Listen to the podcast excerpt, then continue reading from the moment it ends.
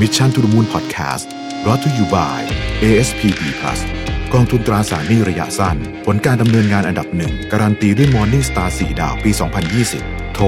026721111 หรือ www.assetfund.co.th คำเตือน ผลการดำเนินงานในอดีต ไม่ได้เป็นสิ่งยืนยันถึงผลการดำเนินงานในอนาคต การลงทุนมีความเสี่ยง ผู้ลงทุนโปรดทำความเข้าใจในลักษณะสินค้า เงื่อนไขผลตอบแทนและความเสี่ยงก่อนตัดสินใจลงทุน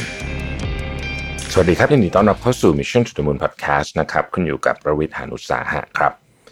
เอ่อผมเชื่อว่าข่าวในสัปดาห์ที่ผ่านมาเรื่องหนึ่งที่หลายคนจับตามองนะครับ ก็คือเรื่องของที่สภาคองเกรสของสหรัฐนะครับโดยคณะอนุกรรมาธิการนะฮะมีการเรียกตัวต้องบอกว่าเป็น 4 บุคคลสำคัญในวงการ tech นะครับก็คือ Mark Zuckerberg CEO ของ Facebook นะครับ Sundar Pichai นะครับ CEO ของ Google นะครับ ทีมคุกนะฮะซีอของ Apple แล้วก็เจฟเบซอสซีโอของ Amazon นะครับเข้ามาให้ปากคำนะฮะโดยถ้าเกิดว่าไม่มีโควิดเนี่ยจริงๆ ต้องบอกว่าอันนี้จะเป็นภาพที่เป็นภาพที่เป็นปรากฏการณ์นะฮะในหนังสือพิมพ์ Wall Street Journal นี่ใช้คำว่าเป็นเหมือนกับ tobacco moment ที่ผู้บริหารบริษัทบุหรี่นะเข้ามาให้ปากคำกับคณะอนุกรรมธิการของรัฐสภาในในในลักษณะแบบนี้เนี่ยเพื่อที่ตอนนั้นที่จะบอกว่า บุหรี่กำลังจะถูก regulate มากขึ้นนะตอนนั้นเนี่ยคือเล่าย้อนกลับไปนะบุหรี่สมัยก่อนเนี่ยก็คนก็ไม่รู้ถึงอันตรายเยอะขนาดนี้นะครับคนสูบบุหรี่ในเครื่องบินอะไรยังตอนนั้นยังทำได้อยู่นะฮะแต่ว่าพอคนเริ่มเห็นอันตรายมากขึ้นเนี่ยบุหรี่ก็ก็กำลังจะถูก regulate แล้วก็เนี่ยฮะมีการให้ปากคำของเหล่าผู้บริหารของบริษัทบุหรี่ว่าจริง ๆ บุหรี่มันไม่ได้ติดขนาดนั้นหน้าอะไรแบบนี้นะครับ ซึ่งอันนี้เกิดขึ้นมาหลายสิบปีแล้วนะฮะแต่ว่าเผอิญครั้งนี้เนี่ย จริง ๆ ทั้งสี่ท่านเนี่ยก็จะควรจะได้มาอยู่ในห้องเดียวกันนะแต่ว่าเนื่องจากคราวนี้มีโควิดนะครับ ก็เลยต้องเป็น teleconference นะฮะแล้วก็เพิ่งเริ่มใช้คำว่าแมตช์แรกไปแล้วกัน คณะทำงานชุดนี้เนี่ยใช้เวลาปีหนึ่งละนะฮะในการเก็บรวบรวมข้อมูลต่างๆ จากเอกสารที่เขาว่ากันว่ามีถึง 1.3 ล้านชิ้นนะฮะเยอะมากแล้วก็จะไต่สวนนะครับก็อเมซอนนี่โดนเรื่องของอ เหมือนกับ monopoly นะฮะในแง่ของแล้วก็การ treat ตัว third party ด้วยนะครับความไม่ชัดเจนเรื่อง third party Google เนี่ยโดนคล้ายๆกับ Monopoly เหมือนกันนะฮะแต่เป็นเรื่องของออการ search ว่าเออ search จะให้ทุนให้ให้คุณให้โทษกับกับคนที่เหมือนกับจ่ายเงินเยอะกว่าหรือเปล่าอะไรแบบนี้นะครับ Facebook ก็โดนเรื่อง Monopoly เหมือนกันในเรื่องของการเป็นโซเชียลมีเดียที่จะคนเหมือนกับใช้เยอะนะฮะแล้วก็มีอิทธิพล มาก แล้วก็เหมือนกับมีเรื่องของการซื้อคู่แข่งก่อนหน้านี้ว่ามีความพยายามที่จะ monopoly ด้วยนะครับจริงๆไม่ใช่เฉพาะ Facebook หรอกทุกเจ้าแหละก็โดนเรื่องนี้ Google ก็โดนนะฮะผมจะค่อยๆเล่ารายละเอียดให้ฟังทีละนิดนะครับแล้วก็สุดท้ายคือ Apple นะฮะ Apple นี่โดนเรื่องของออสองเรื่องคือค่าคอมมิชชั่นนะครับที่เก็บใน App Store นะฮะแล้วก็ การที่ซึ่งแพง 30%นะครับแล้วก็ Apple โดนเรื่องว่าเหมือนกับเอาฟีเจอร์ของของบางอย่างไปไปเป็นอยู่ใน OS ของตัวเอง เมื่อเมื่อมันเคยอยู่ใน App Store นะฮะแล้วก็จริงๆมีอีกเรื่องหนึ่งด้วยก็คือว่ามีความไม่เท่าเทียมกันของค่าคอมมิชชั่นนะฮะเอ่อเมื่อมีการสืบทราบว่า Amazon Prime App เนี่ยโดนค่าคอมมิชชั่นเพียงแค่ 15%เท่านั้นเองอะไรอย่างเงี้ยเป็นต้นนะฮะก็มีมีหลากหลายนะครับหลากหลาย ทีนี้ไอ้เรื่องของ antitrust เนี่ยก็ไม่ใช่เรื่องใหม่อะไรนะฮะเราก็คุ้นเคยกันดีในคดีของ Microsoft ย้อนหลังกลับไปเมื่อสัก 20 กว่าปีที่แล้วนะครับ ตอนนั้นเนี่ยต้องบอกว่ายุคนั้น Microsoft คือ คือยุคนั้นยังไม่มียังไม่มี Gmail นะครับยังไม่มี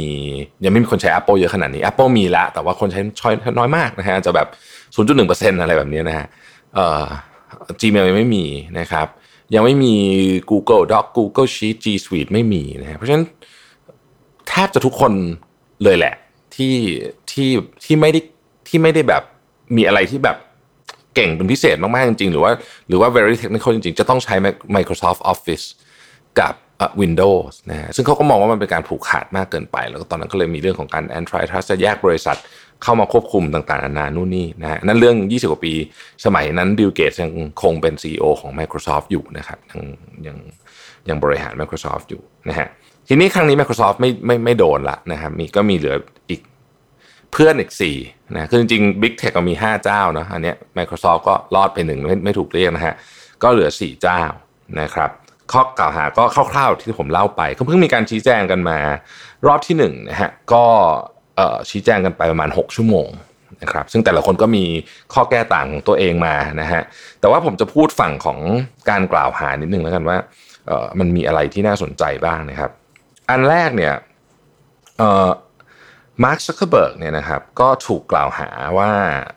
เหมือนกับซื้อทุกคนที่เป็น competitor ที่ดูเหมือนว่าจะเป็น competitor เขายกตัวอย่างเคสของ Instagram แม้แต่ตัวมาร์คซักเคอร์เบิร์กเองเนี่ยนะครับก็เจ้าของผู้ก่อตั้ง Instagram เนี่ยก็บอกว่ามาร์คซักเคอร์เบิร์กเนี่ยถ้าเกิดตอนนั้นไม่ยอมขายให้เนี่ยรู้สึกว่าเหมือนกับเขาจะถูกมาร์คซักเคอร์เบิร์กใน destroy mode อะคือ คือจะทำลายล้างคู่แข่งได้อะไรอย่างเงี้ยนะฮะแล้วก็ message ที่ออกไปถึงโลกภายนอกก็คือ join us or we will destroy you นะครับนี่คือสิ่งที่ สิ่งที่คณะกรรมการ คณะอนุกรรมการชุดนี้เนี่ยพูดถึงนะฮะ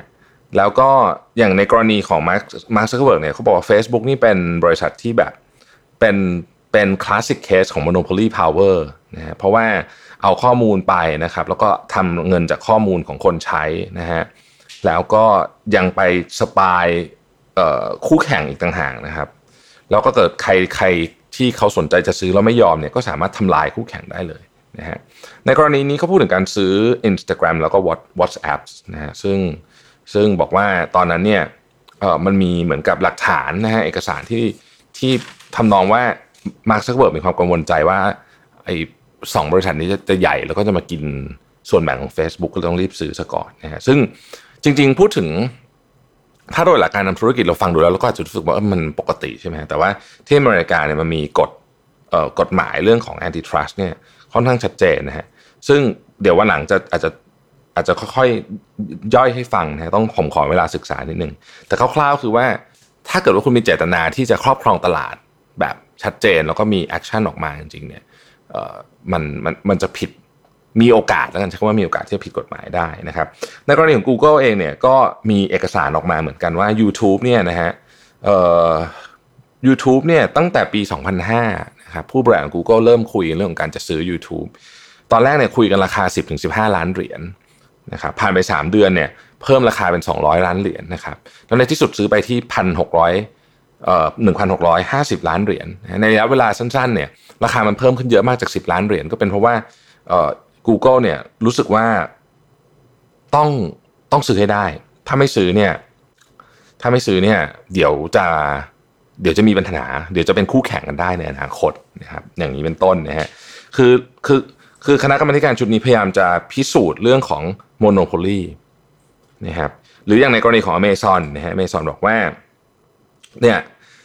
ข้อกล่าวหาของ Amazon อันหนึ่ง ซึ่งน่าสนใจก็คือเขาบอกว่า